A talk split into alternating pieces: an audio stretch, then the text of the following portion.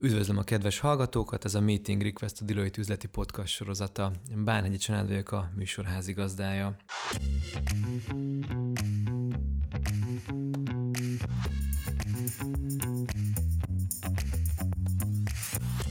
Mik Annával a Deloitte Legal versenyjogi csapatának a vezetőjével egy visszatérő vendéget üdvözölhetünk itt a podcast stúdiójában, hiszen dr. Zenések Andrea a gazdasági versenyhivatal fogyasztóvédelmi irodájának irodavezetője már a második alkalommal csatlakozik hozzánk.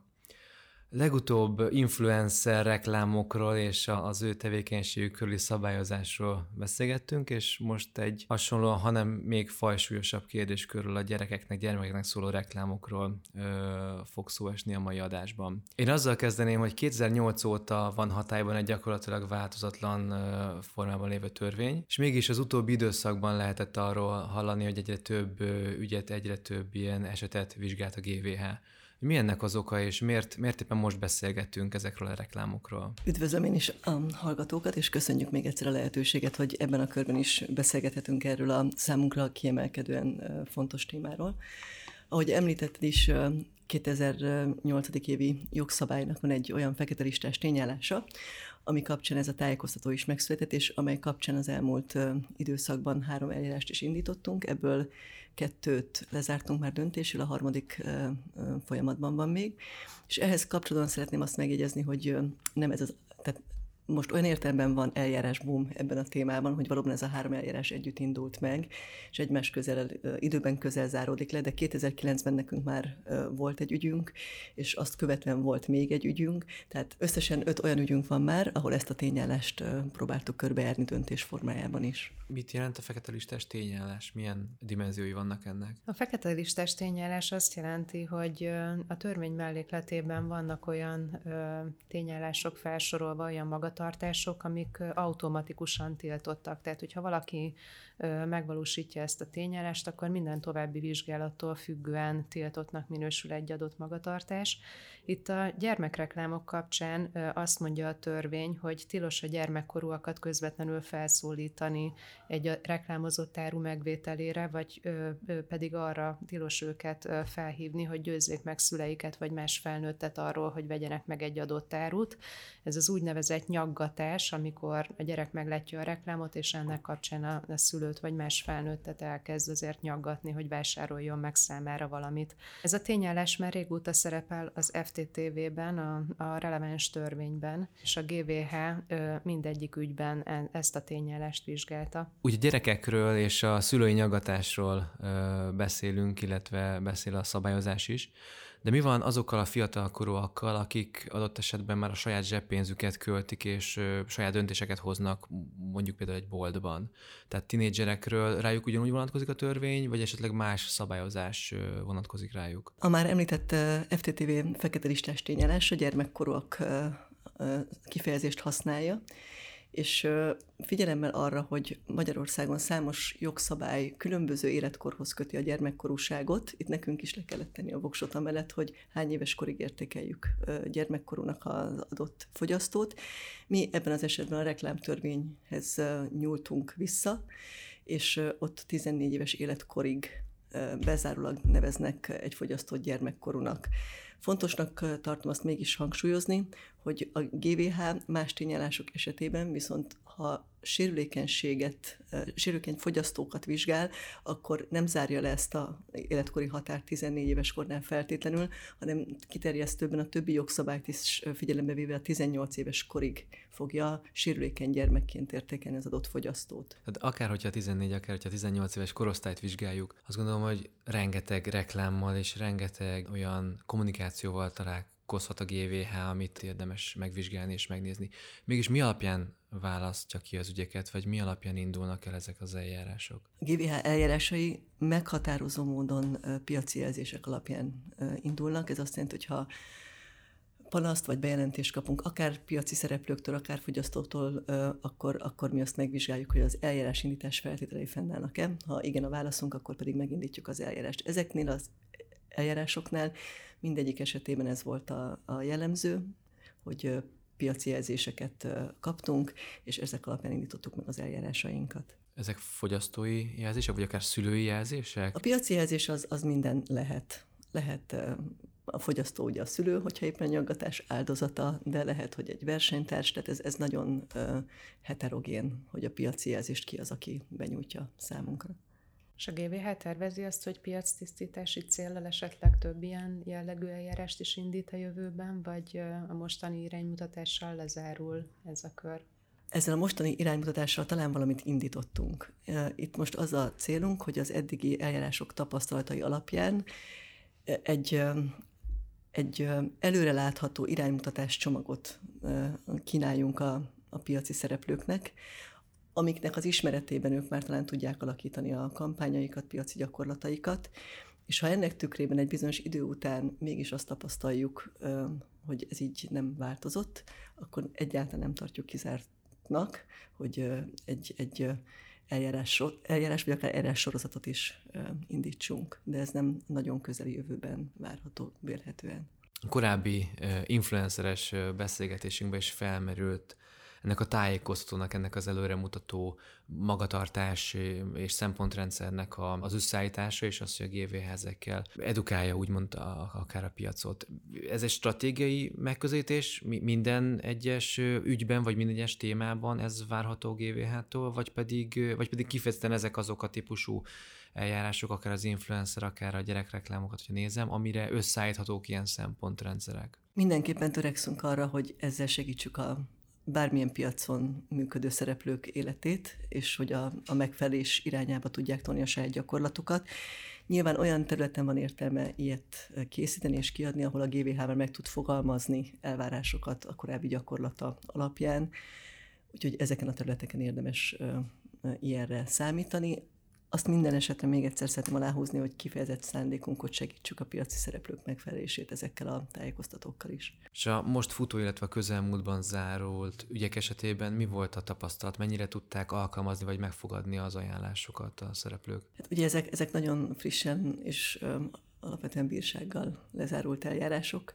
Az látszott a szereplők ö, eljárásbeli hozzáállásából, hogy, hogy ö, e, ezt ők egyáltalán nem egy, egy szándékolt céllal követték el, hanem most nem egy szép kifejezés, de belecsúsztak a jogsértésben. Valamennyi vállalat egyébként határozottan megfelés párti és megfelésre törekvő vállalkozás. Talán így lehet legjobban összefoglalni ezeket az eljárásokat egyelőre, igen. Nekem érdekes volt ezekben a határozatokban, hogy a GVH mostanában, hogyha újszerű megközelítést alkalmazott ügyekben, akkor nagyon sokszor elfogadott kötelezettségvállalást a piaci szereplők részéről, és engem érdekelne személy szerint, hogy ezekben az ügyekben felmerült az, hogy kötelezettségvállalást elfogadna a GVH, vagy eleve kizárta ezt a lehetőséget, amiatt, hogy egy súlyosabb fekete listás jogsértésről van szó. A kötelezettségvállás feltételeiről egy közleményt a GVH kibocsátott, tehát hogyha azt valaki elolvassa, akkor pontosan látja, hogy mik azok a szempontok, amiket milyenkor mérlegelünk. Az egyik ilyen szempont pont az, amit Anna említett, hogy ha egy magatartás fekete listás, akkor a legritkább az az eset, amikor elfogadunk kötelezettségvállás. Persze most mosolyoghatunk, hiszen az influenceres eljárások is ugyanebbe a körbe tartoztak, azok az eljárások, és ezek talán ott határolhatók el legélesebben egymástól, hogy azok valóban újszerűek voltak, annak nem voltak eljárási erőzményei már, míg ezeknél az eljárásoknál, ahogy a beszélgetés elején utaltunk is rá, már 2009-ben is voltak ö, hasonló eljárásaink, ahol hasonló szempontrendszer fektetett le a, a versenyhivatal, úgyhogy itt újszerű megközelítésről nem tudunk ilyen értelemben beszélni. Ha már említettük a bírságot, mi alapján határozzák meg a bírságnak az összegét, illetve, illetve csökkenthető-e a, akár kötelezettségvállalása, vagy bármi más módon a bírság? A GVH-nak szintén egy közleménye szól arról, hogy fogyasztóvédelmi ügyekben hogyan számítja ki a GVH a bírságot, és itt alapvetően egy adott kereskedelmi kommunikációnak vagy reklámnak a, a költségéből indul ki jellemzően a versenyhivatal, Hogyha ez nem ad a megfelelő viszonyítási alapot ahhoz, hogy mekkora legyen a bírság, akkor egyébként az adott termék értékesítéséből befolyt árbevételből is ki lehet indulni. Úgyhogy szerintem ez egy elég jó viszonyítás a cégeknek arra, hogy meggyőződjenek arról, hogy egy kereskedelmi kommunikáció, hogyha nem jogszerű, akkor milyen bírsággal fenyegeti őket a törvény. A GVH úgy látom, hogy a mostani ügyekben alapvetően ezt a fajta megközelítést alkalmazza, ettől ritkán szokott eltérni. De egyébként szerintem nagyon-nagyon hasznos az a lehetőség, ami szintén nem olyan régi lehetőség, hogyha a piaci szereplők szeretnének megfelelni a törvényi előírásoknak, és gondosan járnak el, akkor szintén a közlemény lehetővé teszi azt, hogy külső szakértőt, egy ügyvédet vagy szakértő szervet megbízzanak azzal, hogy az adott reklámot előzetesen véleményezze, és hogyha ez a külső szakértő egy a jelenlegi gyakorlattal nem nyilvánvalóan ellentétes állásfoglalást ad ki a reklámról, és a cég ezt bebizonyítja a GVH eljárásban, hogy ilyen előzetes tanácsot kért, akkor akár korlátlanul enyhíthető a vele szemben kiszabott bírság, hogyha később egy GVH eljárásban mégis bebizonyosodna, hogy nem volt jogszerű az a reklám, amit közzétett. Bírság kiszabáshoz esetleg még annyit érdemes hozzátenni, hogy a kereskedelmi kommunikációs költségeket is figyelembe vesszük, mert ugye van egy nagyon alapvető tétel, hogy azt feltételezzük, hogy legalább annyi bevételt vár az adott kommunikációból a vállalkozás, amennyit a marketingre vagy a kommunikációs gyakorlatra költött. Úgyhogy ez is lehet esetleg a bírság meghatározásnál egy alapvető szempont. Tehát ez alapvetően a kampánynak a média költsége, illetve az mhm. előállítási költségei is beleértendő. Igen, amennyit a, cég az adott termék népszerűsítésére fordított, de azt én nagyon fontosnak tartom hangsúlyozni, amit Anna is említett, hogy most már több olyan lehetőség van a cégek számára, ami a bírságon túlmutat, vagy legalábbis ahhoz képest más kifutása lehet egy eljárásnak. Itt ugyanaz a kérdés felmerül, mint az influencer reklámok esetében is, hogy ki a felelős. Ugye sok szereplőről beszélünk, több, akár több ügynökségről, illetve a hirdetőről, ki a felelős a reklám közétételéért, és ki esik a bírság hatája alá hogy adott esetben odáig jut egy ilyen történet? Hát maga a törvény az azt mondja, hogy, hogy mindenki felelős, akinek az érintett termék értékesítése vagy eladásának ösztönzése közvetlenül érdekében áll. Most például egy tévéreklámra lefordítva ezt a jogszabályt azt mondanám, hogy maga nyilván a, a hirdető, aki megrendeli az adott reklámot, biztos, hogy felelős az alapján, a jogszabály hely alapján, de szerintem ugyanígy meg lehet állapítani a reklámügynökségnek a felelősségét is, illetve akár a közzétevő csatornának a felelősségét is, akkor, hogyha nem jogszerű egy adott reklám.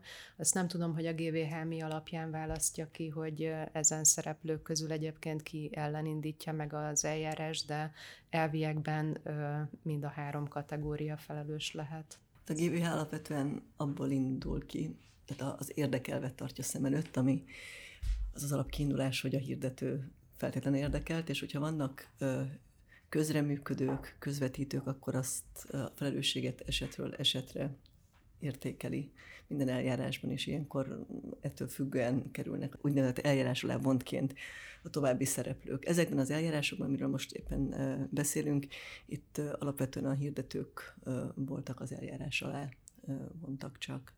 Egyébként a reklámügynökségekkel kapcsolatban szerintem érdemes azt is kiemelni, hogy eddig a bírságról beszéltünk, mint a jogsértő reklám következményéről, de valójában szerintem szinte ugyanennyire fontos a cégeknek az, hogy a reputációjukat ne veszítsék el egy ilyen jogsértő reklám kapcsán, és itt nem csak a hirdetőkre gondolok, hanem korábban is történt már olyan GVH eljárás kapcsán is, hogyha mondjuk egy adott reklámügynökség készített egy reklámot, és arról később a GVH megállapította, hogy jogsértő volt, akkor akár egy kreatív média díj elvesztését is maga után vonhatta ez a fajta elmarasztalás, tehát azt gondolom, hogy reklámügynökségeknek is alapvetően érdeke fűződik ahhoz, hogy az általuk készített reklámok jogszerűek legyenek, és ennek a tilalomnak a betartására ügyeljenek. Az csak egy apró megjegyzés, hogy éppen az elmúlt hetekben voltunk egy előadást tartani nagyon sok reklámügynökségnek az ő kérésükre, tehát az nagyon határozottan látszik náluk is, hogy van egy erőteljes megfelelési törekvés,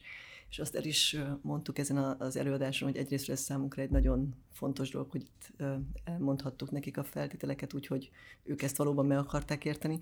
Másrészt azt is éreztük, hogy igazából azt sajnáljuk, hogy kellett egy, egy reklámügynökségi bírság ahhoz, hogy ez a folyamat elinduljon. Tehát az influenceres téma volt az, ami ugye már három éve nagyon meghatározza kölcsönösen az ő és a mi életünket is, ami a nyilatkozatadást illeti, és mégis három év után jutottunk el arra a pontra, hogy, hogy hogy így, így jól kibeszéljük ezt. De még egyszer szeretném hangsúlyozni, hogy nagyon nagyra értékeljük azt, hogy, hogy ezek a folyamatok így beindultak, és kicsit ez a célunk ezzel, nem is kicsit, határozottan ezzel a, a tájékoztatóval a gyerekreklámokról, hogy kölcsönösen induljon egy párbeszéd, és segítsünk a szereplőknek jó reklámokat és kampányokat készíteni. És annak a GVS tájékoztatók, amit ugye most publikáltak ebben, a, ebben az ügyben, milyen főbb üzenetei, vagy milyen főbb pontjai vannak, amit akár az ügynökség, akár a hirdető használni tud? Egyrészt szerettünk volna határozott praktikus szempontrendszert adni a, a hirdetőknek, ügynökségnek ahhoz, hogy az egyes tényállási elemeket, amikor így végig gondolják, vagy értékelik, akkor milyen szempontokat érdemes minimálisan végig gondolni. Itt például utalunk arra, hogy amikor azt értékeli, hogy az adott mm, gyakorlat gyermekkorúakat céloz-e, akkor milyen szempontokat érdemes figyelembe venni. Ilyenkor érdemes szerintünk mindenképpen végig gondolni a termék jellegét, tehát ez egy tipikusan gyerekeknek szánt általuk fogyasztott terméke például, vagy a reklám formai tartalmi elemei között azt végig gondolni, hogy a reklám képi vagy hangi világa megragadja-e, és milyen módon ragadja meg a gyerekek figyelmét, vagy hogy a reklámozás csatornája az vajon egy olyan csatorna, ami kifejezetten a gyerekek elérésére szolgál, vagy az ő figyelmük felkeltésére. Itt próbáltuk a televízió reklámot megkülönböztetni megkülönböztetni a sajtóhirdetéstől is. Ezek az eljárások alapvetően még mindig a klasszikus reklám eszközöket értékelték, de már voltak természetszerűleg online reklámeszközök, és ebben az iránymutatásban már kifejezetten kitérünk arra is, hogy az online térben a gyerekek fogyasztóként hogy tudnak megjelenni, és hogy lehet őket eléréssel, vásárlásra ösztönözni illetve hogy lehet náluk azt elérni, hogy a szüleiket mondjuk nyaggassák. Hozunk példákat, bízunk abban, hogy ezek, ezek releváns és használható példák az egyes tényállási elemek értékeléséhez, illetve a végén ugyan röviden, de teszünk egy ajánlást arra, amit az Anna is említett, hogy most már egyszerűen mindenkinek a fejében az rögzüljön, hogy egy kampány elkészítése az nyilván meghatározóan egy kreatív és kreatív feladat, de jogi kereteket szem előtt kell tartani és kifejezetten kérjük azt is, hogy tehát adunk olyan tippeket, vagy egy-kettőt, ami talán segíthet abban, hogy az online hirdetések célzási módszereit is gondolják végig. Tehát például azt gondolják végig, hogy egy adott reklám eljuthat egy gyerekekhez az adott célzással. Vagy azt gondoljuk végig, hogy egyáltalán bizonyos reklámokban szükséges, hogy gyerek szerepeljen. Vagy gondoljuk végig azt, hogyha egy platformra egy bizonyos életkori határ alatt nem lehet regisztrálni, akkor ott mégis miért helyezünk el az életkori határ alatt lévő gyerekeknek szóló reklámokat. Egyébként ennek kapcsán nagyon érdekesnek találom, hogy pont a podcastra készülés kapcsán olvastam, hogy az angol versenyhivatal is vizsgált online reklámokat, amik gyerekeknek szólnak, konkrétan olyan online applikációkat vizsgáltak, amiben ugye nagyon gyakran a gyerekeknek felajánlják egy ingyenes applikációban, hogy vásároljanak még bizonyos kiegészítőket az adott játékhoz, és ezzel jobbá és teljesebbé tehetik a, a, tehet, tehetik a játékukat.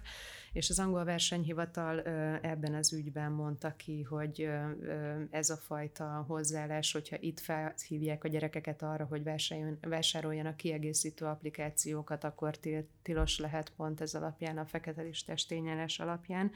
És azt is lehetni, hogy más versenyhivatalok is, például a Norvég Fogyasztóvédelmi Hatóság is kifejezetten az online gyerekreklámokkal kapcsolatban tett közzé ajánlást. Nem tudom, hogy esetleg a későbbiekben a GVH is aktívabban vizsgálja ezt az online teret, esetleg a gyerekreklámok kapcsán is, mert ez azért eléggé látszik, hogy a mai gyerekek mert tényleg nagyon sok időt töltenek az online térben is, nem csak a televízió előtt. Határozott igen a, a válasz, és nem csak a gyerekreklámok tekintetében, hanem most itt röviden visszautalnék a digitális ö, fogyasztóvédelmi stratégiánkra, aminek az egyik célkitűzése az, hogy ezt a tehet mi is jobban megértsük, és, ö, és ez erre kifejezetten ö, fogunk figyelni és fókuszálni.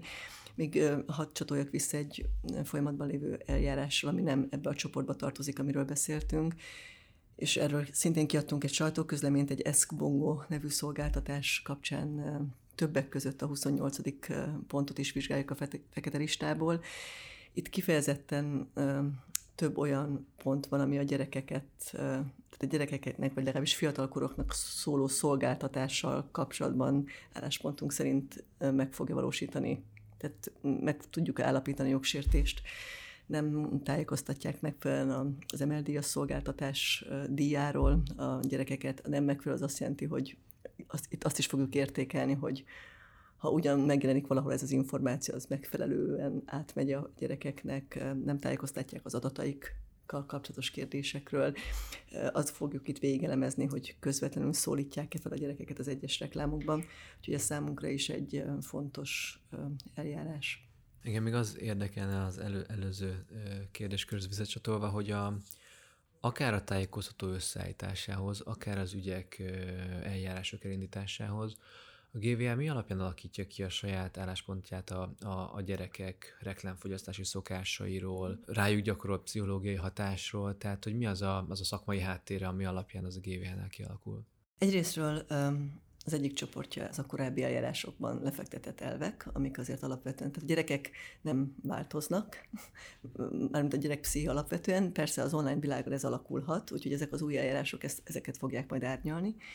Másrésztről minden eljárásunkban törekedtünk releváns kutatásokat felkutatni, találni, felhasználni az érvelésünk során, harmadrészt pedig ilyen még nem történt, de egyáltalán nem zárható ki, ha annyira speciális esettel találkozunk, hogy egy szakértőt veszünk igénybe, tehát ez a lehetőségünk megvan, de eddig ezekre, tehát erre az utóbbira nem volt szükség, mert, mert nagyjából összeállt a kép az alapján, ami rendelkezésünkre, és ez még nagyon fontos szintén, hogy van egy olyan lehetőségünk, és mi ezzel szoktunk élni, hogy magát a hirdetőt, ügynökséget megkérdezzük arról, hogy, hogy mi is volt a célod ezzel a, a reklámmal kiket is céloztál, miért őket céloztál, és azokból a beérkező anyagokból gyönyörűen összeáll a kép, hogy pont az volt a cél, amit gondoltunk ezekkel a reklámokkal.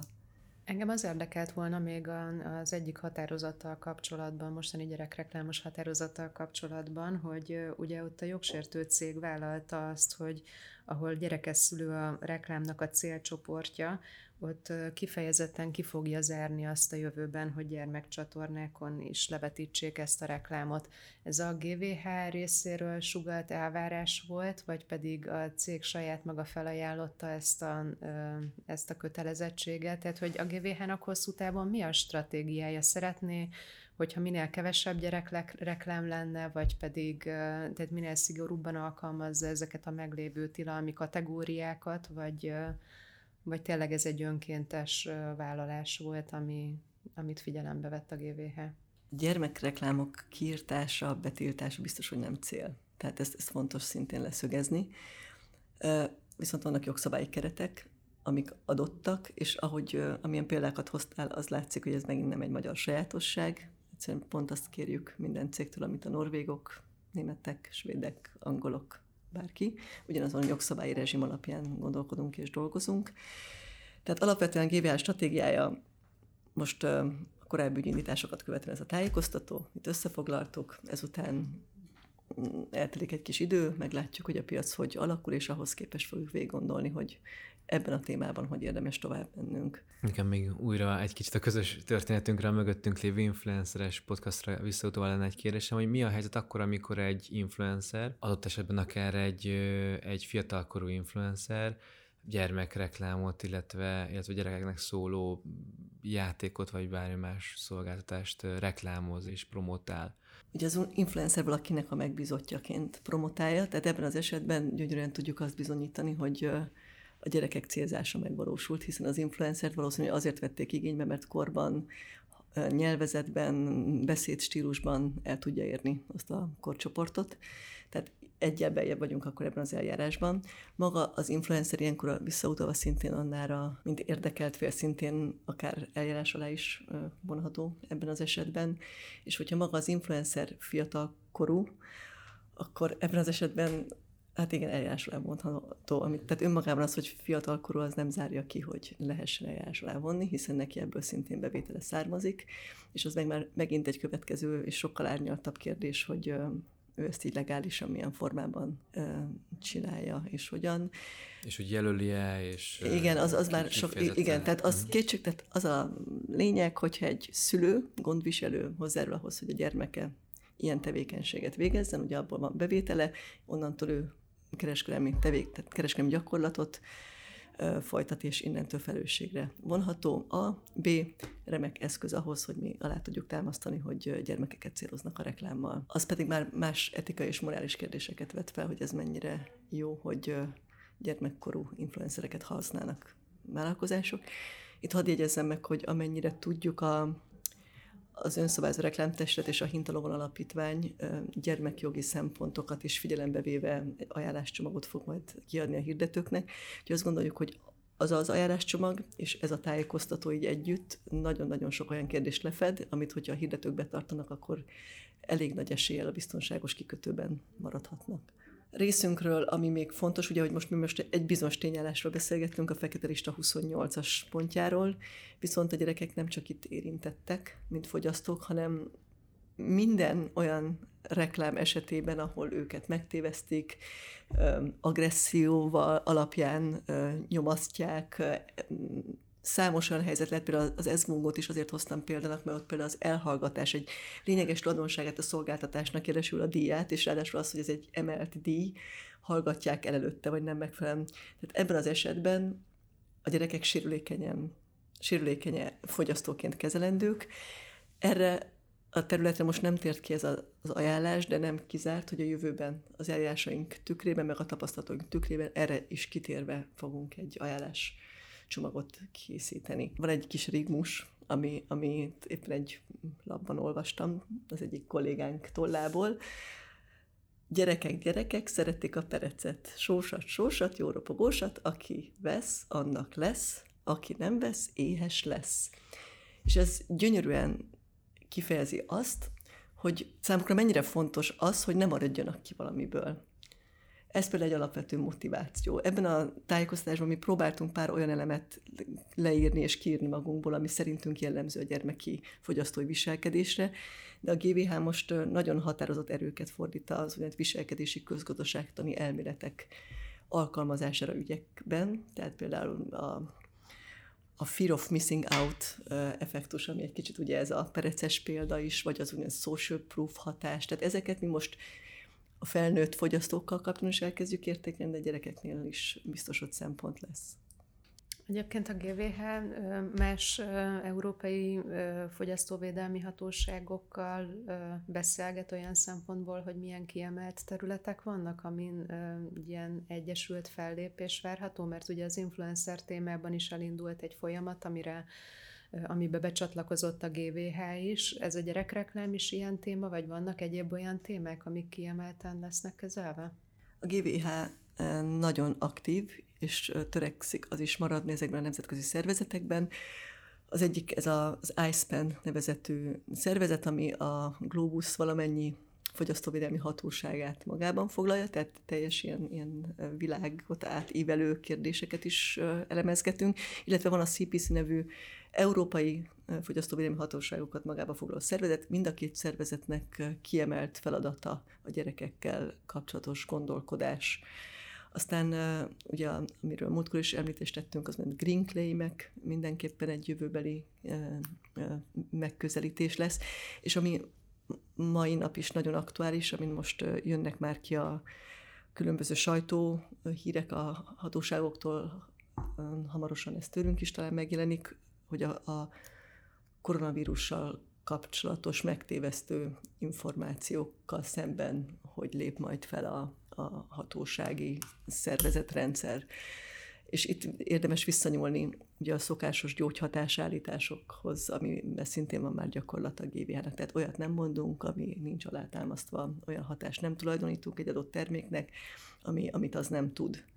És a mostani helyzetben ugye nagyon sok sérülékeny fogyasztóval állunk szemben. Hát szerintem az nagyon jó látni, hogy mennyire affinis a, a GVH a folyamatban lévő, ha úgy tetszik, trendekre, vagy mennyire próbálja ezeket megfogni, akár ugye most visszakanyadva a gyerekeknek szóló reklámok kapcsán.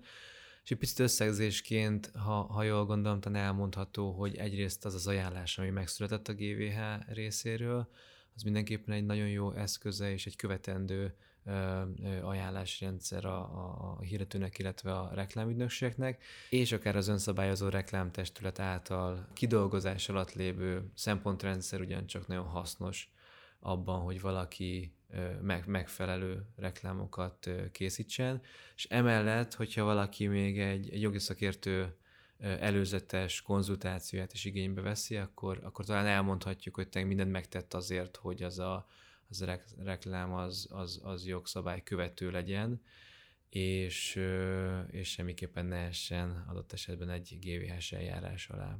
Ezekkel a gondolatokkal én köszönöm Zenések Andreának, köszönöm hogy szépen. megosztotta velünk a gyermekreklámokkal kapcsolatos legutóbbi tapasztalatait, illetve a GVH-es eljárásokhoz tartozó információkat, és köszönöm még Annának és aki a Dilőit légő szakértőjeként a jogalkalmazói aspektust osztotta most velünk a mai napon.